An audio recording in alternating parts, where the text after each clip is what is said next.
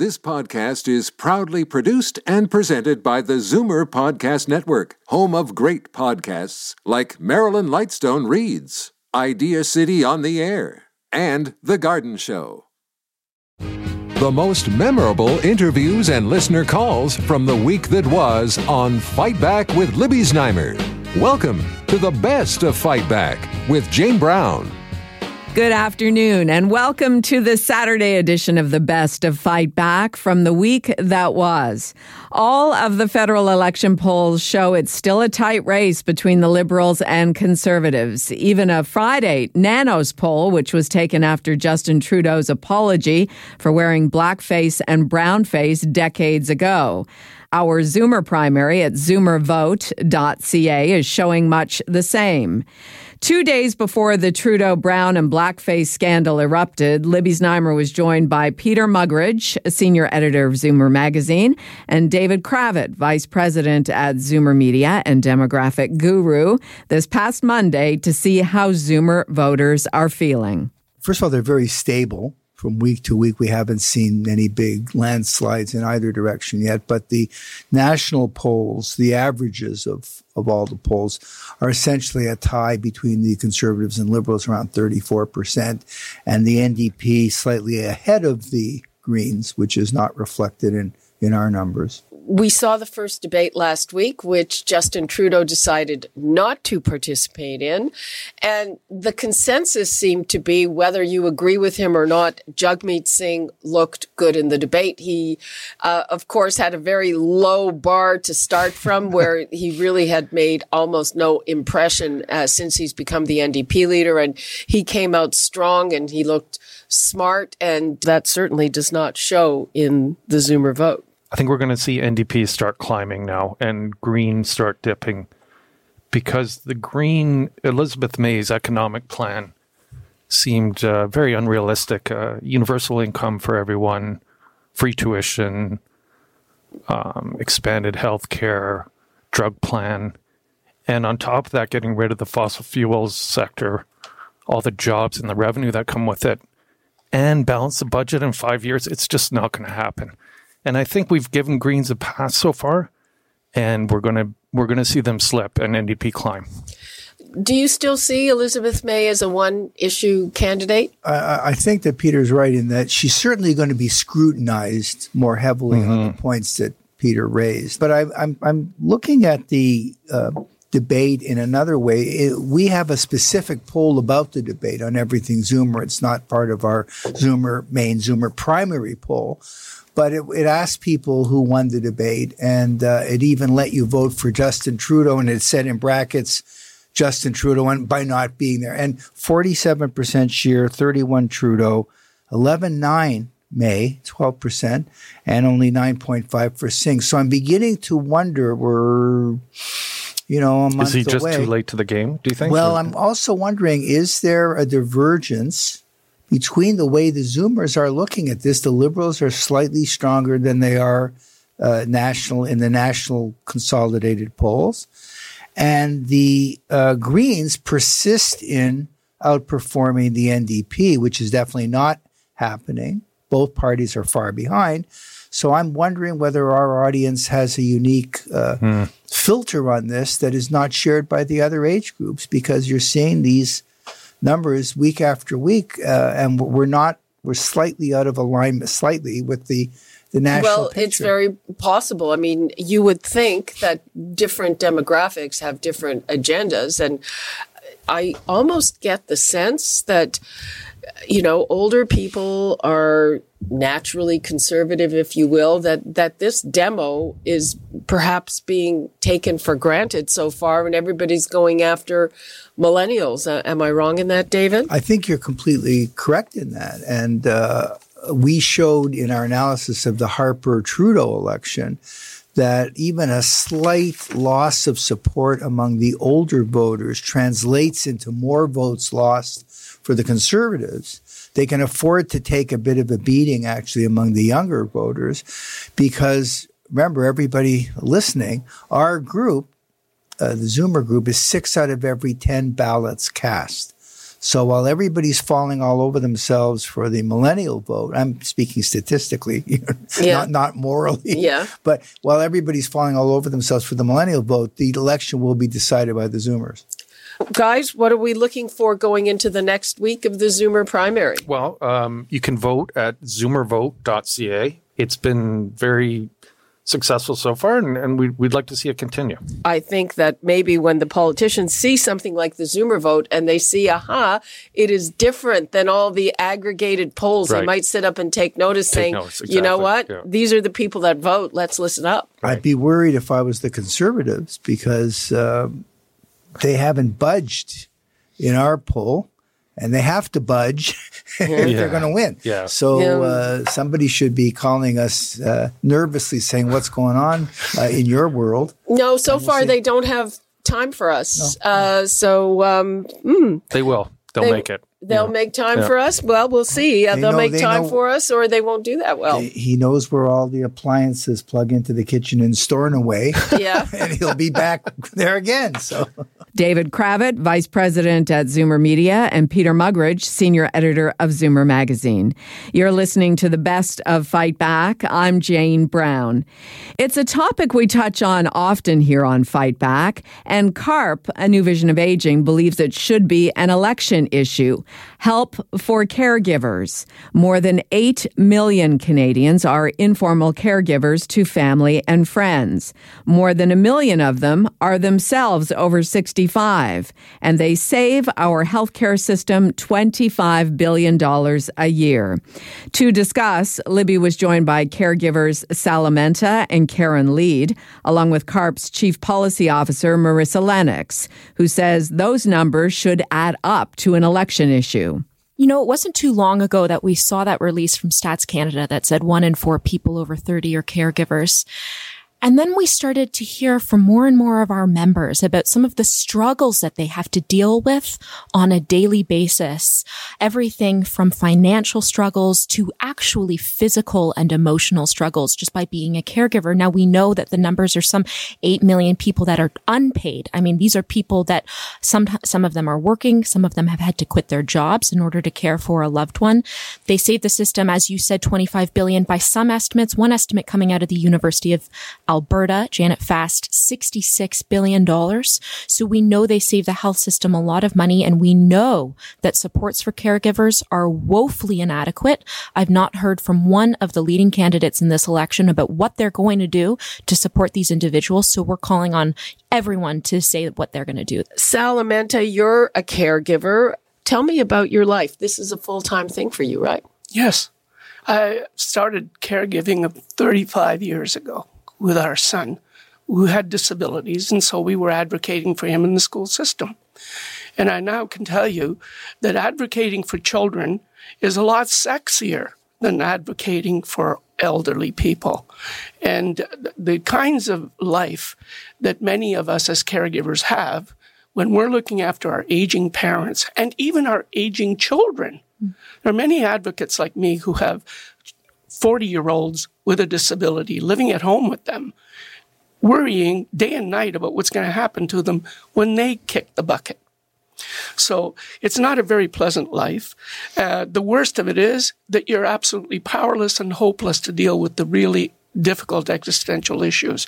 Somebody's dying or terminally ill, and there's nothing you or I or government can do really and truly to help them weather that storm. You've just got to live through it and hope, hopefully survive. But there's a lot that we can do to make their lives easier, mm-hmm. and we're not doing it.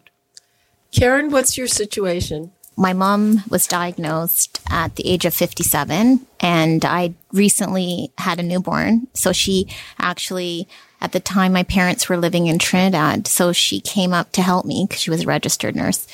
And um, I just noticed there were a lot of inconsistencies with her helping me. And I said, okay, let's go to the doctor because maybe I thought it was menopause. And then uh, the doctor gave her a mini mental exam and said, uh, she has Alzheimer's and your Oh life is going to change. That's early onset Alzheimer's. Yeah. So these things are very, very difficult on just about every level. But what you're asking for, I think, is is pretty modest. Mm, oh yeah. So the ask is make it a refundable tax credit just to put a little bit of cash in your pocket. Any response from the politicians so far? The campaign launched today, so we'll have to wait to see. But we're hopeful and, and optimistic because this touches so many people across the country.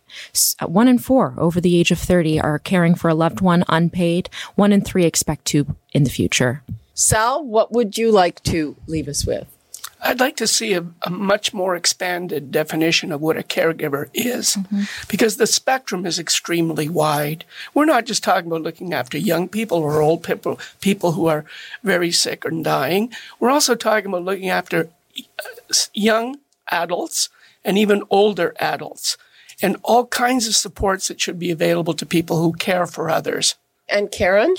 I think they need to um, focus more on the fact that, and I'm just talking about one disease, which is dementia or Alzheimer's, that it you can get it early. You can get it at 30. You can get it at 40. It's going to affect a lot of families and they're going to be in a sandwich generation predicament where they're going to be looking after their own children and looking after maybe their spouse or a, a parent and there's no supports for that uh, demographic. So I don't know. And I can't believe like this is still happening. Like this was in 2000 that my mom was diagnosed. In 2019, we're no further ahead mm. with any supports. A girlfriend of mine as well, sh- her parent just got uh, diagnosed and they don't even, from diagnosis, there's nothing like a, a cheat sheet maybe. Okay. You should, these are all your supports. This is what you should do. People call me to ask, well, what do I do? And I, I can't believe this is still going on. It's, it's almost two decades now. Caregivers Caron Leid and Sal Amenta, along with CARP's Chief Policy Officer Marissa Lennox. You can add your voice by using the hashtag credit for caregivers and find out more information at carp.ca. You're listening to the best of Fight Back. I'm Jane Brown. Older Canadian voters were a focus for Justin Trudeau on Wednesday when he announced a 10% increase to old age security for people 75 and older, along with a 25% increase in the Canada Pension Plan survivor benefit for widows and widowers over 65. But on Tuesday, very little had been said about issues affecting Canadian seniors. Joining Libby for our Tuesday strategy panel, and remember this was before Trudeau's brownface and blackface scandal erupted, Charles Bird, managing principal of Earnscliffe Strategy Group in Toronto, John Capobianco, senior vice president and senior partner, Fleishman Hillard High Road, and Karen Stintz, former city councillor and current CEO of Variety Village. Topic one was the People's Party leader, Maxime Bernier. If we had the Green Party on there, then we had to have Maxime on, Maxime on there, and he has candidates that are nominated. So I think that we did come up with some criteria, which with we thought that it was legitimate that he be on there, whether we agreed or disagreed with what he was saying. I think that there was a certain sense that, you know, if, if the Greens are going to be on there, and, and, and quite frankly, the Green actually has two legitimate MPs who were elected as Green members, whereas Maxime was elected as a conservative who switched to this People part, People's Party of Canada. But I think where the Conservatives are having a problem, um, as well as some of the other parties, the NDP as well, Jagmeet has made a, a comment about the fact that he doesn't want Maxime to speak because of his divisiveness and his anti-immigration stances uh, and so forth. Whereas the Conservatives are more are concerned about that, but more so the process. You know, in other words, he was originally told by the commission that he can't vote. He's not allowed allowed because he didn't meet a number of the criteria. Yeah.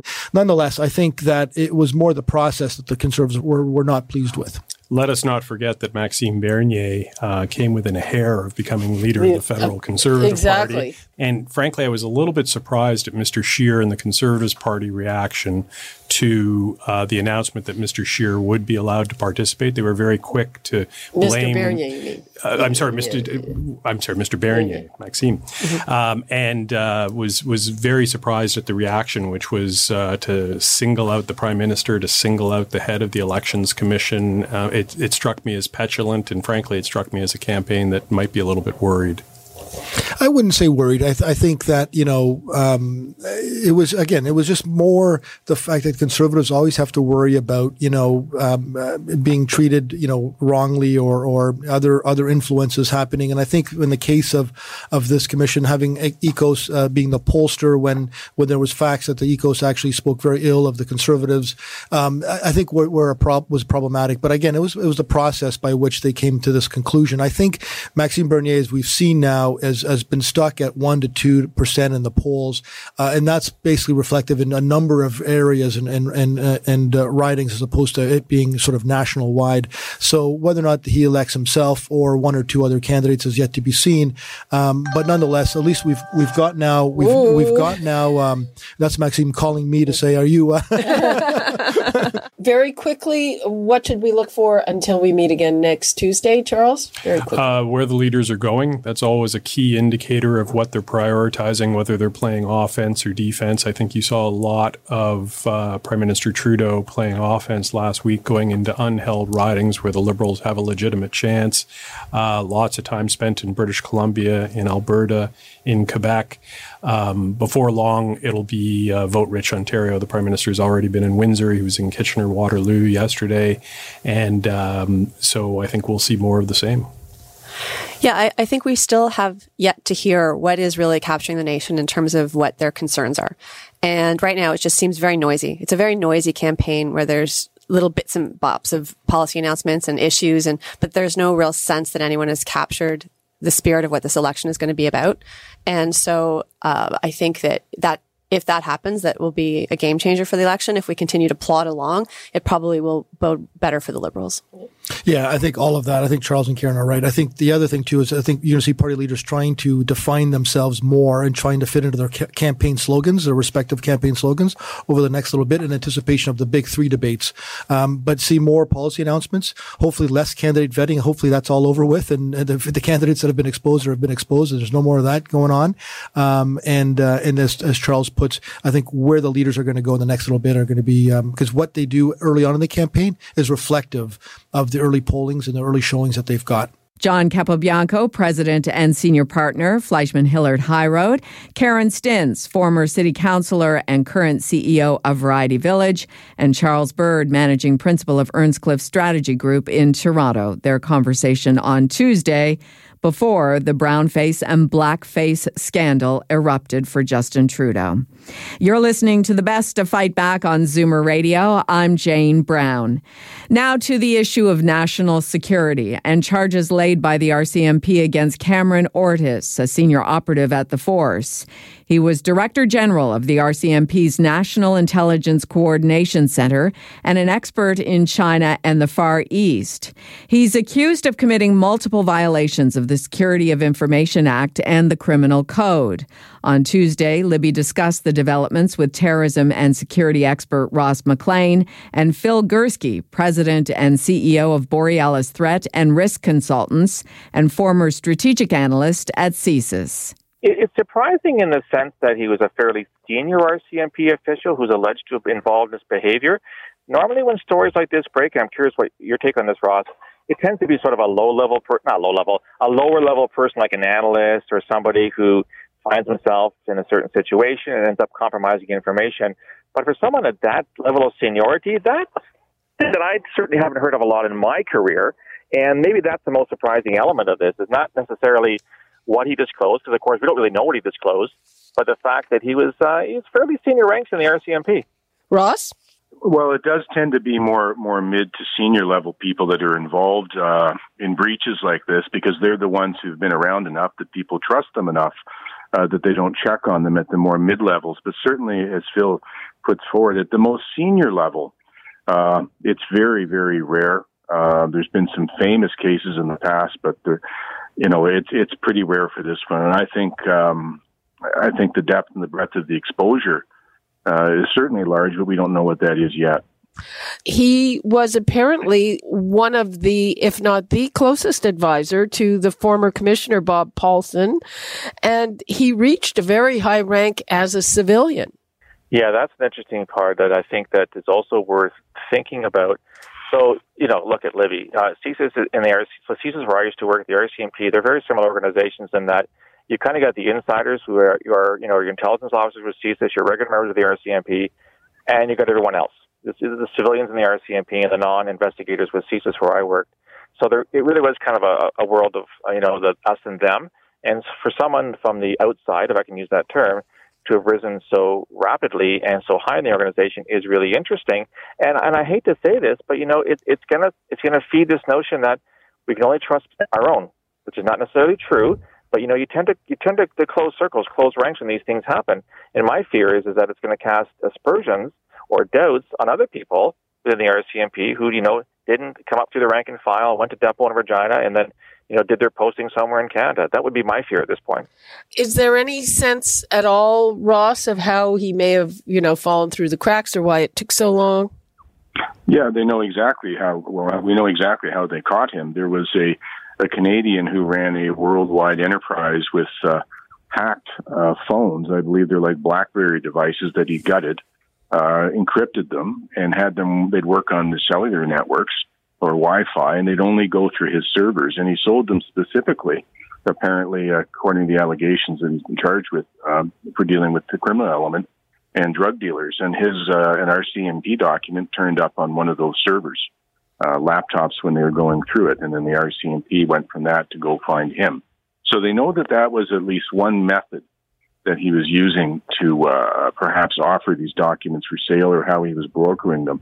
And as to what Phil was saying earlier, part of the problem when you're looking at guys like this is they know exactly what the um, what the methods and strategies and tactics and technologies are that all of the Five Eyes and all the different agencies use for the most part. So they know exactly what not to use themselves if they're going to be doing something, and they know more or less what works. So that's that's part of the deal in prosecuting him is going to be figuring out uh, what devices and what trails did he use? I, I think that the fact that they apparently found a lot of information at his residence when they did the warrant is going to tell a lot about the subject matter for what he was doing, but maybe not quite how he was dealing it. Okay, uh, final question. Uh, is it a surprise that we were apparently tipped off by allies, didn't figure this out on our own? I, I would say not, not, not, none whatsoever. I mean, this is an alliance that's been around for the Second World War we scratch their back, they scratch ours. We've had many cases where we've provided information to our allies that help them in investigations. It goes vice versa. This is not a black spot on the RCMP for not finding out first. This is why you have friends. In a perfect world, of course, we, d- we discover our own stuff, but you know, this is the way investigations go, and this p- appears to be a trans-border investigation. So the fact that the FBI felt confident to tell the RCMP, hey, here's what we found, I think is great. It points to the trust of the, the two nations' security intelligence and law enforcement agencies have any. Now, this is a good news story, not a bad news story. Phil Gurski, president and CEO of Borealis Threat and Risk Consultants and former strategic analyst at CSIS, and terrorism and security expert Ross McLean. This is Zoomer Radio's Best of Fight Back. I'm Jane Brown. Fight Back with Libby Znaimer brings you comprehensive coverage of the news stories that interest you and your reaction to them on the phones. We've gone through the audio. Here are some of the best calls of the week. Pat in Toronto phoned to say too many election promises are being made by all of the leaders, and this feels disingenuous. I am so upset with all of the giveaway promises that all of the parties are suggesting. That money just seems to be falling from the sky, and oh, we can afford this, we can afford that, and oh, the wealthy are going to pay. Well, there aren't enough wealthy to make it happen. Ron in Guelph called with his opinion on the scandal that broke this past week images of Justin Trudeau in blackface and brownface. Uh, one word I think describes this thing, and that's sanctimonious. If Trudeau hadn't have come out so many times and called Scheer a racist and called all these other people racist over the years, you know what? We might have been able to forgive this, but sanctimonious still comes to mind when I when I think of it. And now, Fight Back's Knockout Call of the Week. There were a lot of great calls this week, but the winner of the Fight Back Knockout Call of the Week comes from Marissa in Etobicoke, who feels forgiving Justin Trudeau and moving on is the best way to heal and go forward. All I want to say is that he's apologized. He is remorseful. I think his intentions were not malicious at all he came forward and he apologized, and his apology was genuine. My motto in life is always go forward and never turn back. We all have regrets in our life. Yes, it was inappropriate. Yes, he's apologized, and I don't believe that he is a racist. That does it for today's Best of Fight Back on Zoomer Radio. If you'd like to qualify for the Fight Back Knockout Call of the Week, phone us noon to 1 weekdays at 416 360 0740 on Zoomer Radio, AM 740 and 96.7 FM in downtown Toronto. Or if you have a comment, email us at fightback at zoomer.ca and follow us on Twitter at FightbackLibby. I'm Jane Brown. Join me again at the same time tomorrow when we'll round up the rest of the best of Fight Back. The best of Fight Back is produced by Jane Brown, Justin Eacock, and Zeev Hadi, with technical production by Kelly Robotham. Executive producer Moses Znaimer. You're listening to an exclusive podcast of Fight Back on Zoomer Radio, heard weekdays from noon to one. You're listening to an exclusive podcast of Fight Back on Zoomer Radio, heard weekdays from noon to one. This podcast is proudly produced and presented by the Zoomer Podcast Network, home of great podcasts like Marilyn Lightstone Reads, Idea City on the Air, and The Garden Show.